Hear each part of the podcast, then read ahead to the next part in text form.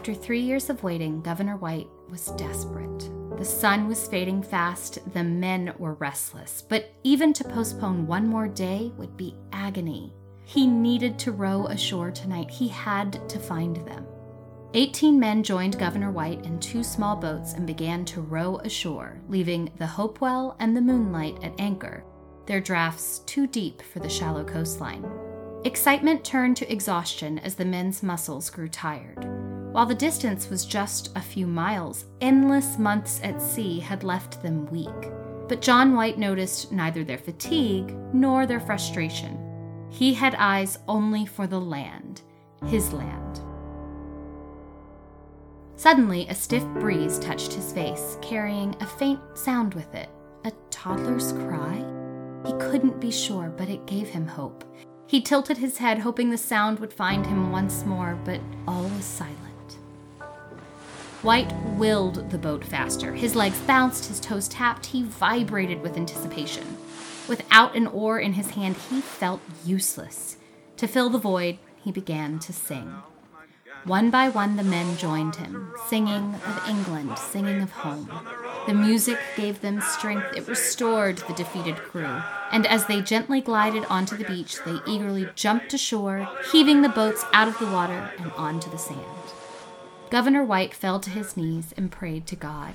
Looking up to the dark heavens above, he thanked his Maker for finally bringing him back. And he once more asked for his favor. Please let them be safe. Please. Please. Now ashore, he faced a dense wall of trees and complete darkness. He had no choice but to wait for morning. It was an anxious night. He barely slept at all, and when dawn's first light broke, the governor began his search in earnest. After receiving no response to calls, drums, and trumpets, the men formed a search party, spreading out to find their countrymen. An hour passed, then another, and another. And after what seemed like ages, a young sailor cried out, Here! Here! I've found something! White rushed to the young man's side. At first, he saw nothing but trees, but the boy persisted, pointing to a large red oak tree with a wide piece of bark pulled away, revealing three letters C R O. Crow. Governor White considered. What could it mean? He didn't recognize the word. It wasn't a known name. Who was Crow or where? Perplexed, White and the crew continued their search, moving south until at last they reached the settlement, or what was the settlement. The large clearing held the remnants of his colony. A few of the fort's pillars still stood, but not many. Heavy iron bars littered the ground. A rusted mound of cannonballs lay abandoned. The governor bent down and picked up a lead anvil, the head of a hammer, its handle long gone. Further into the clearing, others found a few nails, a large pot, some worn fence posts, but nothing more. Where were the buildings? He'd raised them himself. Where was the forge they'd painstakingly constructed? Suddenly remembering, John White rushed to the southwestern corner of the settlement. He ran to the base of a budding dogwood whose branches split into three just inches from the ground. This was where he had buried his chest filled with books and letters, his pens and ink. But upon his approach, he stopped in horror. His precious items were strewn about, spoiled by rain, overgrown with mold.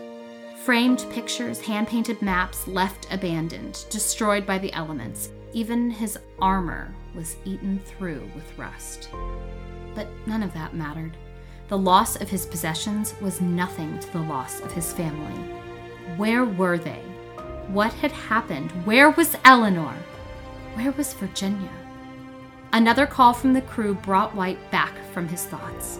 Slowly, he stood up and began to trudge through the debris, not bothering to retrieve the devastation. He walked toward the circle of men, and as he got closer, he saw it. There, on one of the few surviving gate posts, deeply carved within the wood, one word.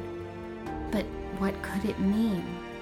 Who or what or where was Croatoan? John White's heart sank.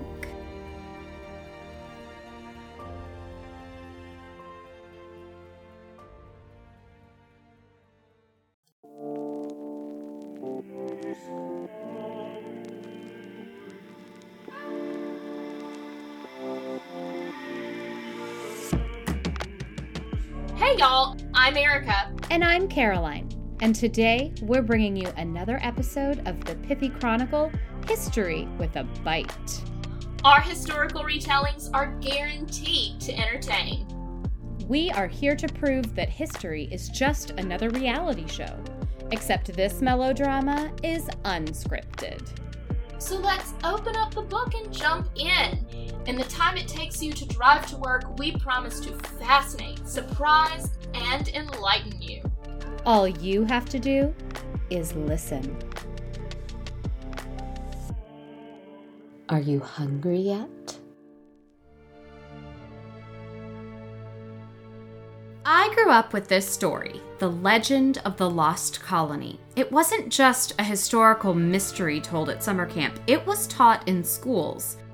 Erica, would you give our perhaps unfamiliar listeners a Cliff Note version of The Lost Colony? Absolutely. For those of you not from the Carolinas, here it goes. In 1587, a group of 120 English colonists crossed the mighty Atlantic Ocean to settle in Roanoke Island, which today is part of the Outer Banks in North Carolina. They were the first permanent English settlement in the New World. 37 years before Plymouth Rock and 23 years before Jamestown. The Roanoke colony included men, women, and children who dared to dream of a new life in the New World. The colony's governor was a man named John White, and his faith was so great that he brought his pregnant daughter Eleanor and her husband Ananias Dare with him. And their child, his granddaughter, would be the first British baby born in the New World, fittingly named Virginia for England's Virgin Queen. The colony was intended as a port town that the English would use on their travels to and from the New World. It therefore followed that after a few months in Roanoke, Governor White returned to England for more supplies, confident that his colony was off to a good start. However, his passage back to America was delayed by like a lot. The Anglo Spanish War meant no ships were available, and for three long years, he waited for the opportunity to return. Three years, people. When he finally set foot on the sandy soil of the Outer Banks once more, his colony and his family were gone. Even their homes had disappeared. All that was left was one word carved into a tree Croatoan. No one knew what it meant, and the colonists were never heard from again. I don't know if you've got chills, but I've got chills. I, it gives chills. I really think so. It's no wonder that this story is so beloved. Exactly. It's just gone. The houses, the people. Like, the houses is what gets it for me. Like, what did you do? Just Oh, like, And we're going to talk about those houses. Do Good. not worry. good. Yes. Because what do you do? You don't have a bulldozer. yeah. What do you do with all that timber? Where did they go? Where did it go? The colonists represent hope, bravery, and strength, and their mysterious end, like most mysteries, compels us to keep searching, keep guessing.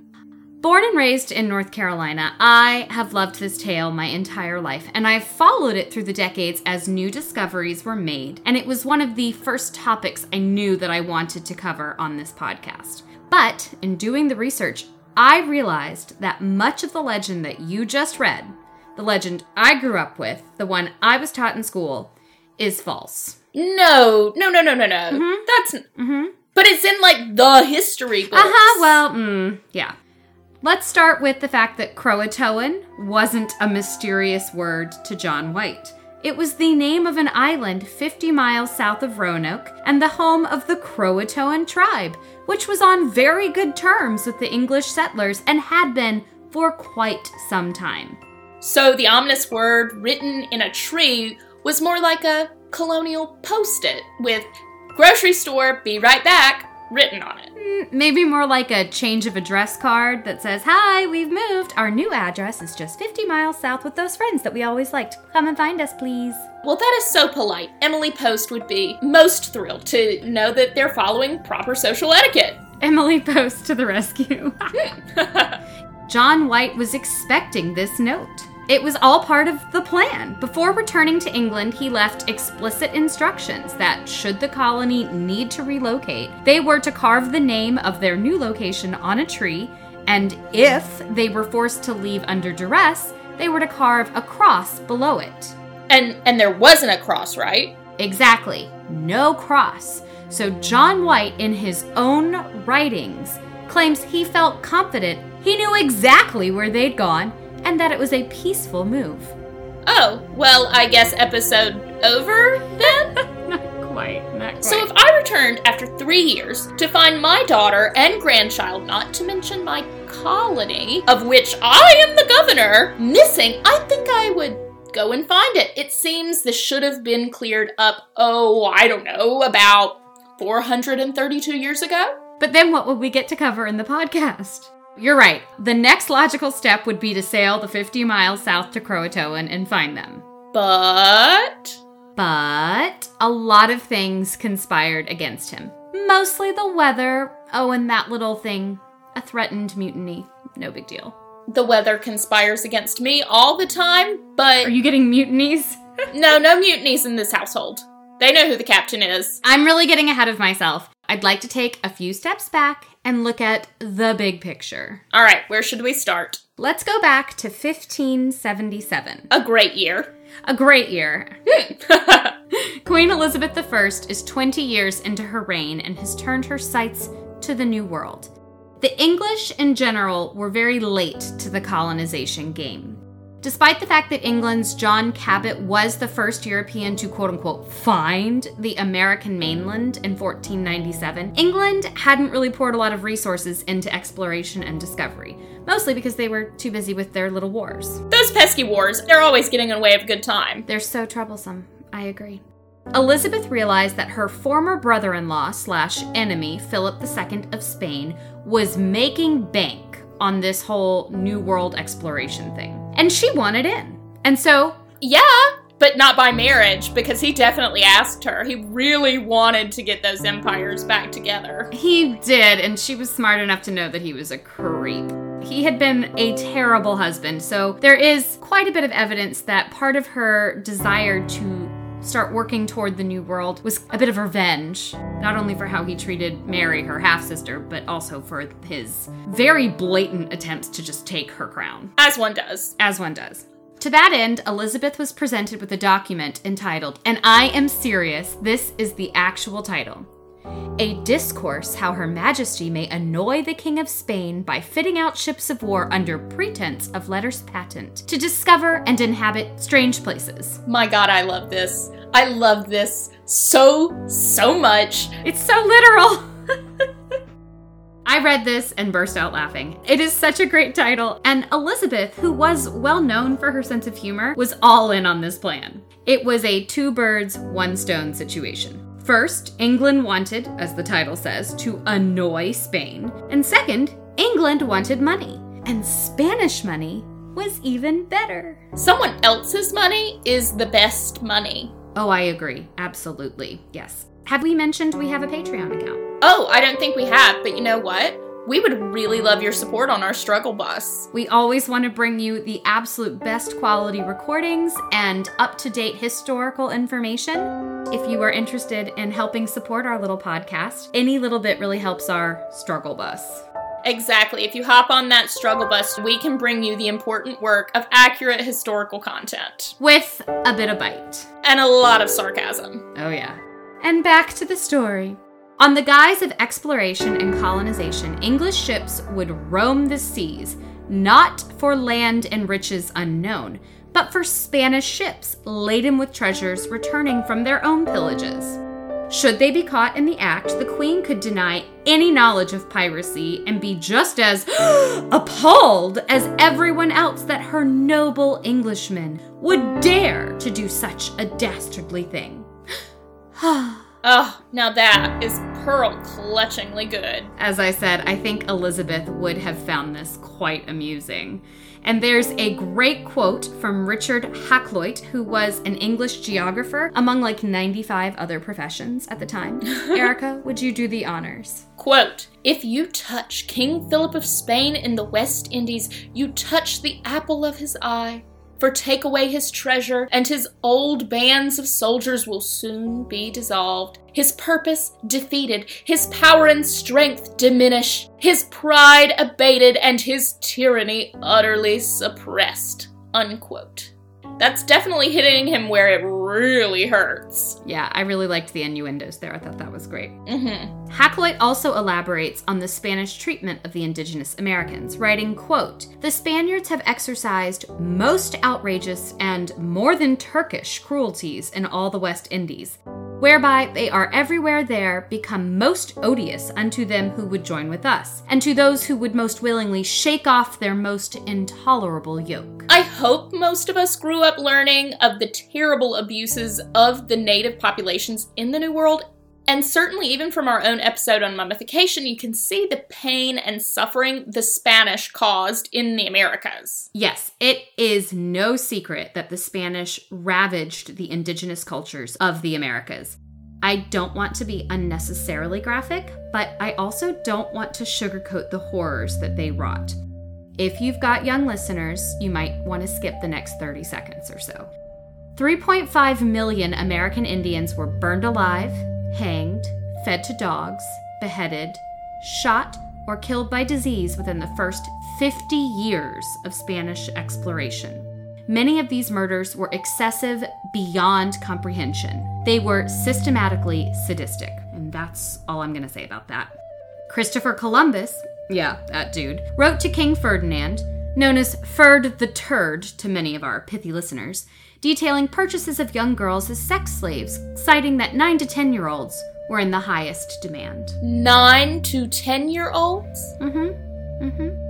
Is it any wonder that American Indian groups protest Columbus Day each year? I mean, my gosh. No, no. Historically, yeah, he's he's pretty important. His voyage did change the course of history, but personally, he's a total POS. Even his backers, as we've covered, Isabella and Ferdinand had him arrested and put in jail. Mm, enough said. Indeed, moving on. Suffice to say, the Spanish approach was very cruel. And knowing this, the English put together a more humanitarian approach known as the Elizabethan model for colonization. Scholars like Richard Hakluyt believed Spain failed to colonize because of their continual abuses. Shocking. The English wished to colonize by trade and friendship, not conquest. Though we do say this with a massive grain of salt. Massive. Yeah, because to colonize is to still take what wasn't theirs. The English way included learning the language of the people, befriending them through trade and desired items like copper, and of course, introducing them to Christianity. As colonizers do. As they do. So now we're off to see the new world, North America, here we come. You're such a dork. I know. I'm so sorry, listeners. Before the fateful voyage of the lost colonists, there were three earlier reconnaissance missions starting in 1584. The English were looking for the perfect naval base in the New World from which they could attack the Spanish ships on their way back to Spain, loaded with plunder, including gold, silver, and sweet, sweet sugar. Ah, that may just be the best thing to come out of the New World. Oh, I couldn't agree more as I sip my sweetened latte. Anyway, only the Spanish were to be attacked. The English privateers would make boatloads of money. Literally. I God, you're the worst. Oh, come on. That wrote itself. It did. Elizabeth had plausible deniability, and the Spanish would be financially and militarily weakened. The first of the five voyages lasted just six weeks, during which time the southern portion of the Outer Banks was decided as the perfect spot to sight and catch Spanish merchants. Indeed, this location would prove so effective that it was used by privateers and pirates for centuries. During this voyage, English and indigenous Americans met for the very first time. Oh, wow, that is momentous. Momentous. And curiosity honestly drove both sides. I can see why. Right? Three American Indians brought canoes alongside the anchored ship, and one bravely ventured close enough that he was invited on board. And I do mean brave because I don't think I would have done that. Yeah, no, thank you. And then the Brits gave him food and drink, European clothing, and gifts such as glass beads. And to show his gratitude, the man returned the following day laden with fish two large piles, one for each ship. It really is nice to finally hear an account of a polite and generous meeting of cultures, and it is really painful how rare that is. I was really heartened to learn this little tidbit. In fact, on this voyage, perhaps because they did not intend to settle, nor were they looking to pillage, the English made friends with two different tribes the Croatoan. Oh, well, that sounds familiar. Right? And the Secotan. Less familiar. Less familiar, we'll get there. These interactions were peaceful and friendly and gave the crew a good idea of what items were desirable for trade so they could come better prepared next time. Always good to know the market. Agreed. These eastern coastal tribes particularly desired iron tools, glass beads, copper, and swords. Copper ornaments were worn and valued by the political and tribal leaders as demonstrations of their greatness. I mean, obviously, bling has denoted power for millennia. And it was just about as valuable as bling today. Copper was equivalent to gold for the indigenous Americans. One copper pot was worth 50 deerskin, and for comparison, 10 deerskins was roughly equal to an English sailor's yearly salary. So instead of three months' salary, we're talking five years of salary. I mean, that's one huge rock or pot, I guess. Yeah, and the iron tools were just as valuable because it meant they no longer had to burn trees to the ground. They could just cut them down with an axe. Huge upgrade. This first voyage was a massive success. They established good trade relations, made friends with the indigenous Americans, and they even acquired ambassadors. Okay, ambassadors? That's what the English called them. In reality, the captain brought two Croatoan men named Manteo and Wanchese back to England as representatives of their people. The hope was that their presence would inspire investors to participate in a second expedition, which it did. And what happened to these ambassadors? They returned with the second voyage and acted as translators for the now seven ships coming to the New World. However, this second expedition was not as successful. While their mission was to begin hunting Spanish galleons, things went off course very quickly. A small incident occurred and it spiraled into a major confrontation. Oh, this sounds like high school. And it's more like the Heathers, high school with deadly consequences. Oof, no thank you. After meeting with members of the Secotan tribe, the English noticed that a single silver cup was missing. One, one cup. As revenge for this quote unquote theft, the crew burned down the entire village and its neighboring grain fields. Okay, this is biblically extreme. One cup for an entire village and all its food. Yeah, and guess what? The Secotan were pretty upset. What? You don't say. Can you believe? And this excessive retaliation led to another, and then another. The Secotan tribe declared to starve out the English by refusing to help supply them food. Wait, mm-hmm. let me get it straight. Mm-hmm. These English idiots burned down the grain that was literally feeding them and then destroyed the village of those aiding them in this time of need for a silver cup. Yup, that's it. That is brazenly stupid. I thought so. And clearly, the Secotan thought so too. They caused a famine among the explorers, forcing the English to spread out and search for food, which allowed the Secotan to pick them off one by one. But, Another one? Another butt? mhm, another but.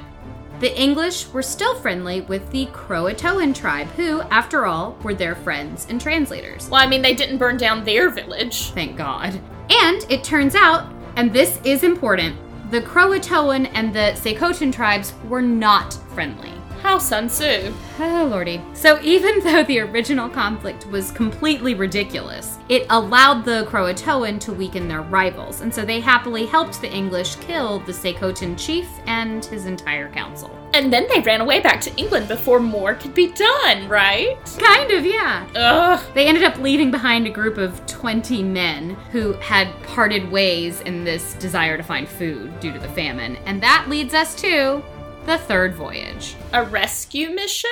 It was meant to be, but they arrived too late. The 20 men had been found and attacked by the Secotan, so the rescue ship, after finding no trace of them, just turned around and headed home. Considering how long it takes to travel back and forth between the continents in a ship dependent on wind, it's not surprising that they didn't make it in time. In fact, I'm kind of surprised they went at all. I was shocked that they tried. That was heartening to hear that they would try to go find those men. In a world of instant connection and same day delivery, it's hard for us to even comprehend the patience of these colonists. And the next journey would require even greater fortitude. Because the fourth journey, and the one that we are focused on today, was the only one thus far meant to last. The first with women and children, the group planned to find a deep harbor around which they would set up a thriving port town. A deep harbor to accommodate deep drafts of transatlantic ships, I assume. That's correct. Look at you. Such a Navy wife. Such a Navy wife. Remember, the port town was meant to facilitate the annoy Spain and steal their New World plunder plan.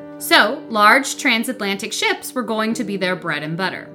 Three ships set sail, carrying 117 men, women, and children, as well as Manteo, the Croatoan ambassador, guide, and translator, who by now was on his second voyage to and from England. Again, Croatoan. I'm really struggling with why this history is constantly portrayed as a mystery. Why are people told that no one knew what the word meant? I have a few ideas, but be patient, we will get there. You know that's not my strong suit. I know, I'm so sorry. Go on. Governor John White named the land, and his granddaughter, Virginia. You can never flatter a woman enough, especially when she's your queen.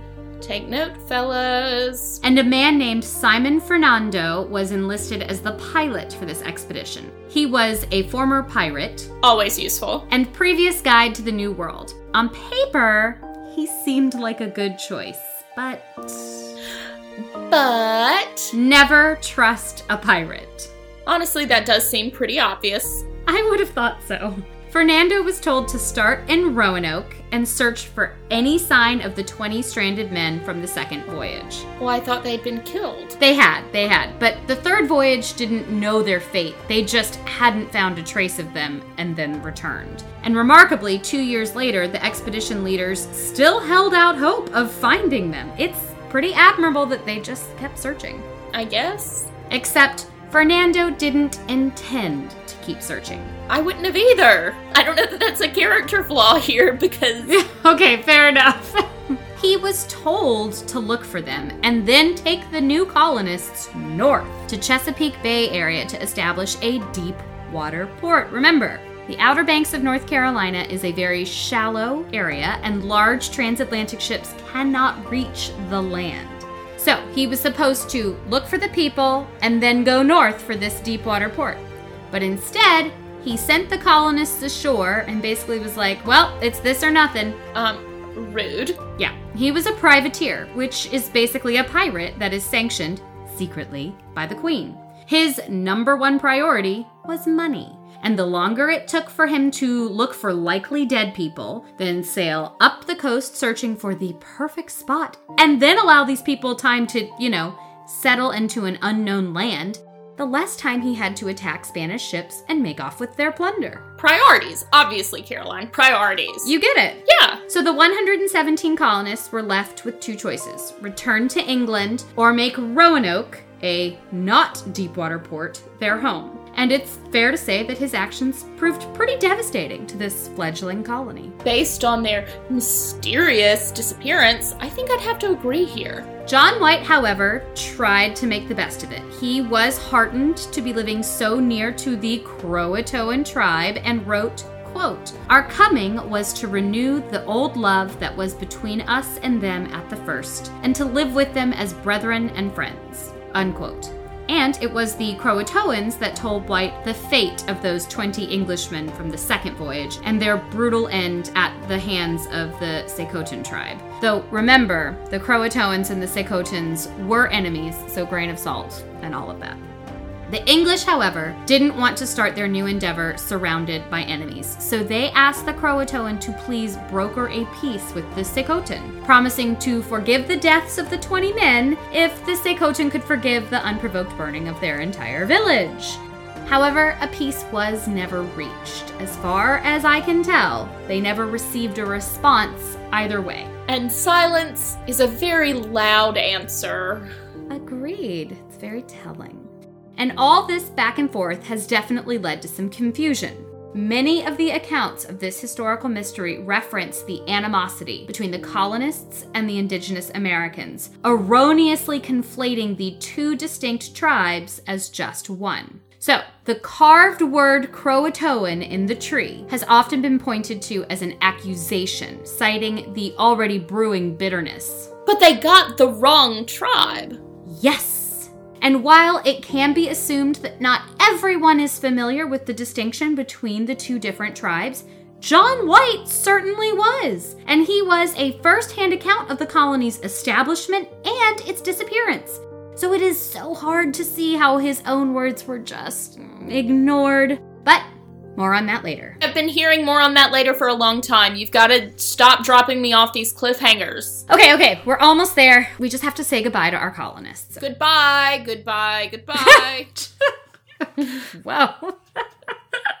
I'm ready. John White stayed for a few months with the Roanoke colony. During this time, his granddaughter was born, Virginia Dare, the first English child ever born on American soil. Another baby was born a few weeks after that, and very happily for the English, Manteo was baptized as a Christian and gave the title Lord of Roanoke.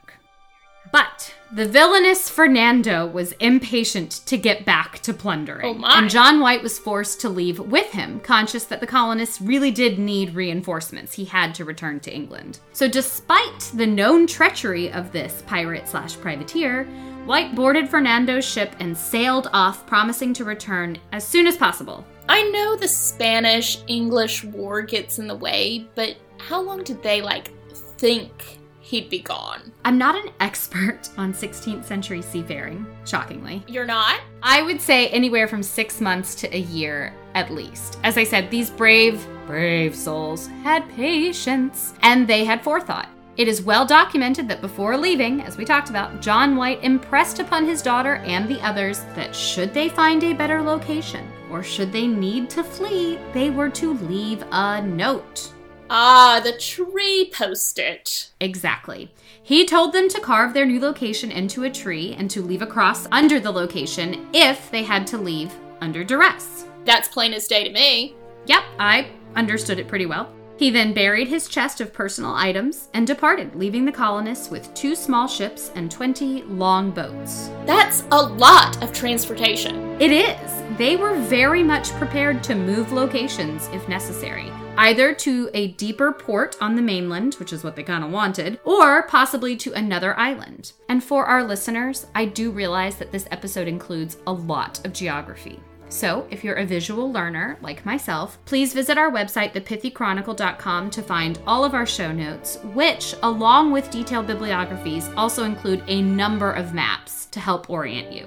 Always love a map. I do too. And I have really put in the time with Google Map screenshots to really help you get the modern coastline. But I also included those maps that were hand drawn and painted by John White himself, whom I might add was sincerely talented. Oh, an artist and an explorer? What a renaissance man. We know all too well that people in the arts do need a backup plan in case the whole artiste thing goes to pot. Not sure explorer or podcaster counts as a stable choice, but hey, here we are. Okay, fine. All right, rabbit holes, pithy, Caroline, no. Back to our soon to be lost colonists. They are left to their own devices while Governor White sails to England and then tries to gather supplies and requisition another ship to take him back. But those pesky Spanish got in the way. While the annoy the Spanish strategy was paying off, the war at home, England, that is, was taking a toll. All the ships were needed for the war. John White tried desperately first in 1588 and then in 1599. He did eventually manage to find an available ship, but just a few miles from England, they were ambushed, and White himself was stabbed in the head first with a sword and then with a pike before being shot in the butt. Wow, this return journey really is a pain in his ass. Yeah. But seriously, who gets stabbed in the head twice, shot in the, as he says, buttocks, and then lives to tell the tale and continues to look for people? So the ship won the fight, but they had so many wounded that it was forced to return to England. And then, of course, White needed some time to recover from his many injuries. But you can't keep a good man down. He still couldn't enlist English ships, but he did find a loophole. An old friend, Captain Spicer, was leading raids against the Spanish held Caribbean, and he agreed to drop White off at Roanoke to check on the colony when he returned to England. Third time's the charm? Hmm, we'll see. Oh, This voyage had a lot of ups and downs. They were very successful at the raiding part, taking, according to the impatient White, quote, an enormous amount of time pillaging the Spanish, unquote. But when they finally arrived where he'd left his colony, it was terrible weather. And as we've covered multiple times, ugh, the water wasn't deep enough. Exactly. So they had to take smaller rowboats into shore. But the conditions were awful. And on their first attempt to reach land, they hit rough seas and seven Englishmen drowned, including Captain Spicer. Oh no. Yes. And this was a turning point. Spicer's men were tired and wanted to go home. They'd also just lost their leader and the only man who had actually agreed to this extra and unnecessary stop on the way home. They wanted to go ASAP. White practically pleaded with them, so they gave it one more shot. Upon coming into port, they were hopeful. They sang English songs and called out to the people, playing trumpets and drums. Oh, but no response? No response. As I detailed in the beginning, they were forced to wait till morning to continue their search, but as they walked the land, they found nothing.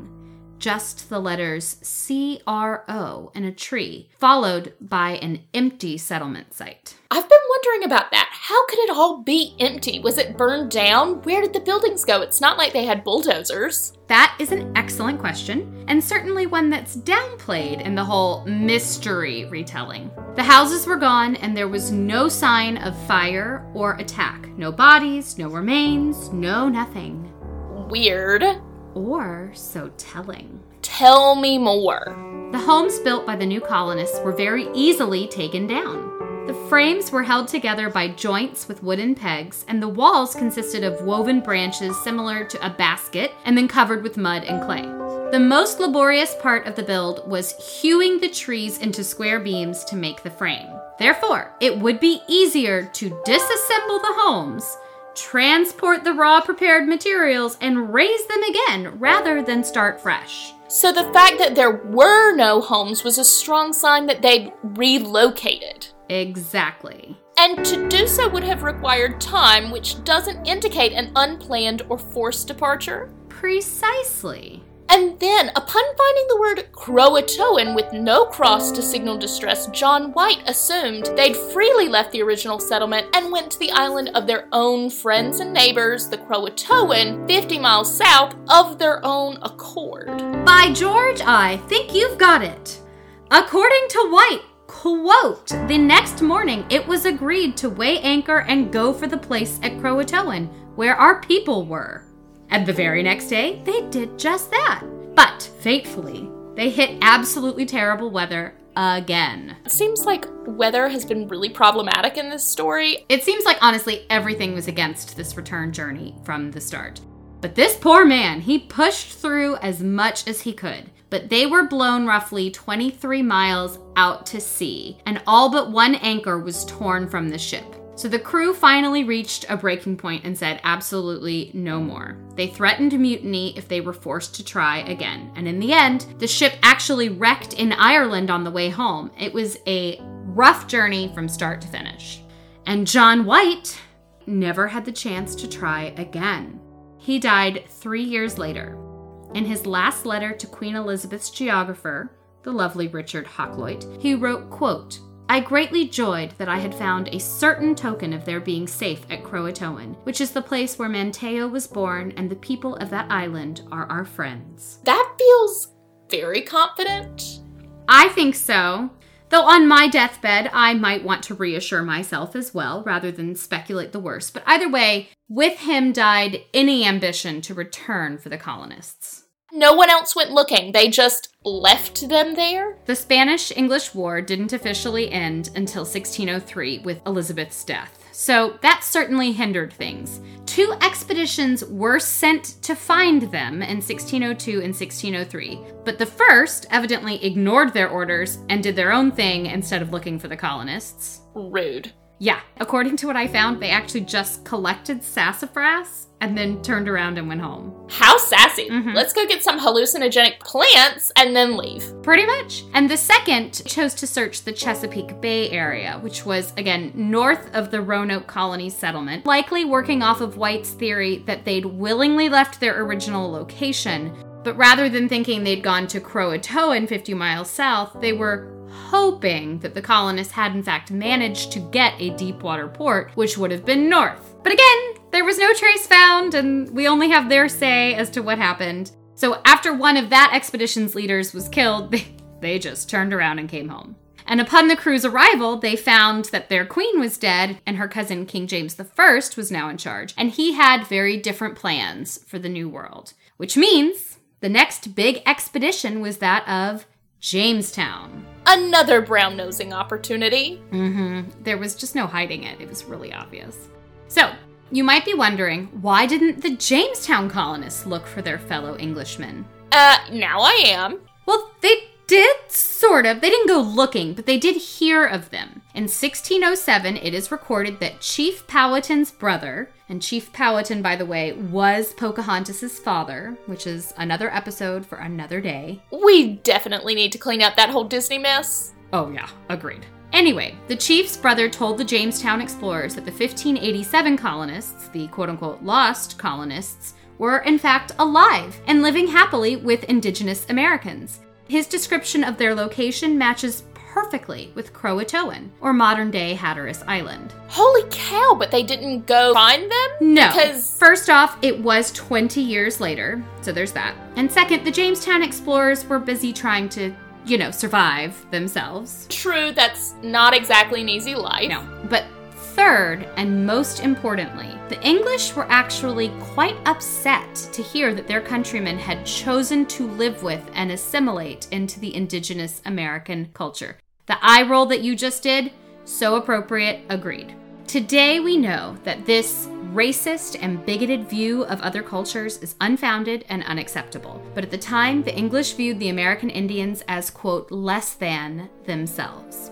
Many historians have argued that the Jamestown settlement saw the Roanoke settlement's fate as, quote unquote, disgraceful. That's painful to hear.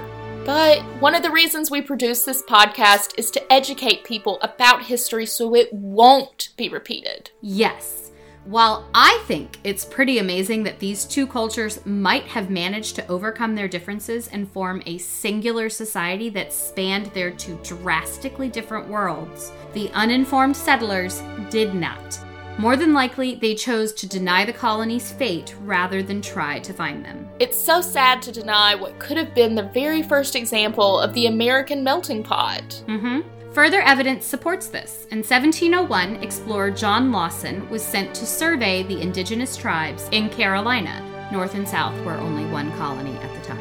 And he found some very interesting evidence on Hatteras Island, otherwise known as Croatoan, including gray eyed American Indians who wore English style clothing. That feels significant. Indeed, it does. The people even mentioned Sir Walter Raleigh by name, whom I have, ironically, being from Raleigh, left out of this episode because while involved, he wasn't essential to our story. But his name was on the charter for many of these explorations, and he urged for both the 1602 and 1603 attempted rescue missions to find them. So, these gray eyed American Indians using his name, a name that they should not otherwise have known, seems, as you said, pretty significant.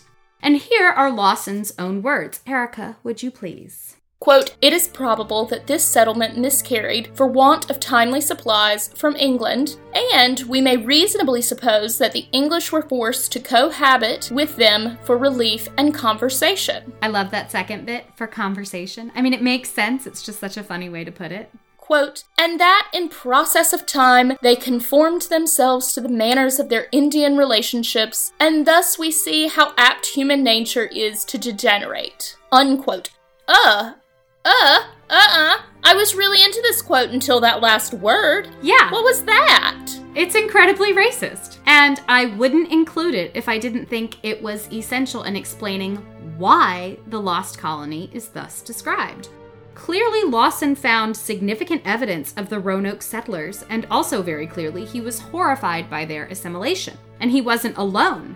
A Reverend John Urmston, just nine years later, also found a group of persons, quote, who are half Indian and half English. And he referred to them, again, very sadly, as, quote, an offense to my own. He wrote of his, quote, grave doubts that the kingdom of heaven was designed to accommodate such people. Oh, that is awful. Awful! It is gross, it's rude, it's nasty, and it's very telling. Why were the colonists called lost when they were pretty well documented? Because lost was a much more palatable word than assimilated to the English at the time. Based on everything you've said, I feel like Lost Colony isn't an appropriate moniker. It's more like abandoned colony. I can't argue with that. There are other theories, though. So, even though I think the primary sources point toward assimilation with the Croatoan people, we do need to cover, as we say, our history loving asses. All right, so what else have you got? Relatively recently, there was a big discovery on a very old map. The Virginia Pars map was produced somewhere between 1584 and 1590 by our very own Governor John White. And yes, it is in the show notes. You can look at how beautiful it is. The map is a remarkably accurate and detailed image of the coastal area from the Chesapeake Bay all the way down to Cape Lookout. It includes a few familiar locations, specifically Croatoan, which is clearly written at the same spot where Hatteras Island can be found today. Again, I'm struggling with the term lost. But in 2012, the First Colony Foundation and the British Museum announced an exciting discovery. They found two paper patches applied to the original map. The first patch alters the inland coastline of what is now North Carolina, and the second covers a large symbol of red and blue, which denotes a fort, they think. Additionally, under the second patch, there's a red circle, which is believed may have represented a village. Historians are now hypothesizing that perhaps this inland fort may be where the colonists resettled after abandoning the Roanoke coast. It's been guessed that this was a quote, secret emergency location. Like a plan B, right? Exactly. And that it was deliberately hidden because of the whole deniability issue for Queen Elizabeth. The idea of a port town to be used as a base for an English privateering operation against the Spanish was a state secret, despite the Annoy the Spanish document. Perhaps the patches were intentional to keep this location from the public and from foreign agents that might have been at court. Oh my gosh, that is so very intriguing. A 16th century covert operation and then a literal cover up? Conspiracy theories are the best. It is a great story. Oh, I love it. There is another historical argument that says no individual indigenous village could have supported such a large group of 117 people. So some say that upon leaving Roanoke, they needed to split into smaller groups. So perhaps some did go to Croatoan, while others might have headed inland to this secret site. And it should be noted that the newly discovered location is at a very strategic spot and would have made perfect sense as a base of operations. Okay, I like that too. I can see where splitting up might have been necessary. Yes, but that's assuming that there were still 117 colonists by the time they decided to move. More than likely, sad though it may be, many of them would have perished because presumably they wouldn't have left the area if they were doing well. Okay, that's logical too. It makes sense. I think there is some mystery. For me, the 18th century findings of assimilated cultures in the Hatteras area are very telling.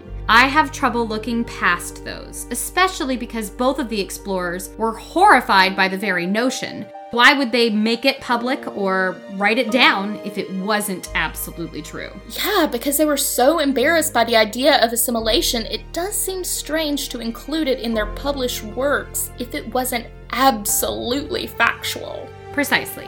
But this map with its stealthy patches is very intriguing. And the notion of splitting up in hopes of at least one group surviving also makes sense.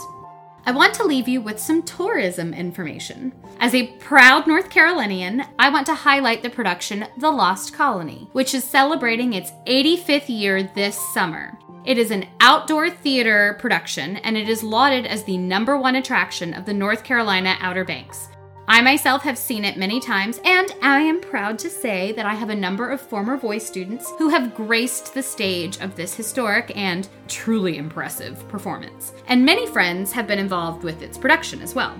For the Hatteras area, the Lost Colony production is an enormous boon to the local economy. I think 85 consecutive years of the same show says a lot about its ability to captivate. From an arts management perspective, I can definitely see how Lost Colony would sell far, far better than Abandoned Colony. Exactly. This production is one of the main reasons that this mystery theory still prevails. A lot of research that I presented today was from a new book only released in 2021 by Scott Dawson. I think his arguments are compelling and strong. I would not have included them otherwise. But many of the historical societies on the island are very much against his interpretation. Okay, why? Personally, I think it's because everyone loves a mystery. And for a tourist based economy, replacing lost with found or abandoned or assimilated isn't good for the box office. So you're purporting the mystery is kept alive for monetary purposes? Proposing, but not purporting. Mm, tomato, tomato, potato, potato. I still think it's sketch. And with that, I'm Caroline. And I'm Erica. And lost or found Or assimilated. or abandoned, we are pithily yours.